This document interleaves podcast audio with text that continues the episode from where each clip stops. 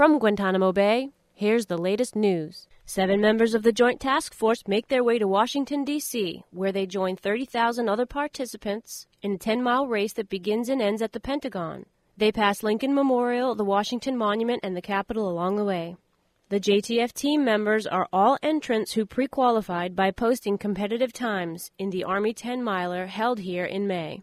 The participants are Wilfredo Terrell, Rafael Rives, Luis Gonzalez, Alexander Europa, Larry Thomas, Roberto Serrano, and Patrick Sellen. The team goal is to place competitively with the hope of a top 10 team finish. Sergeant Sharon Tabany reporting from behind the wire.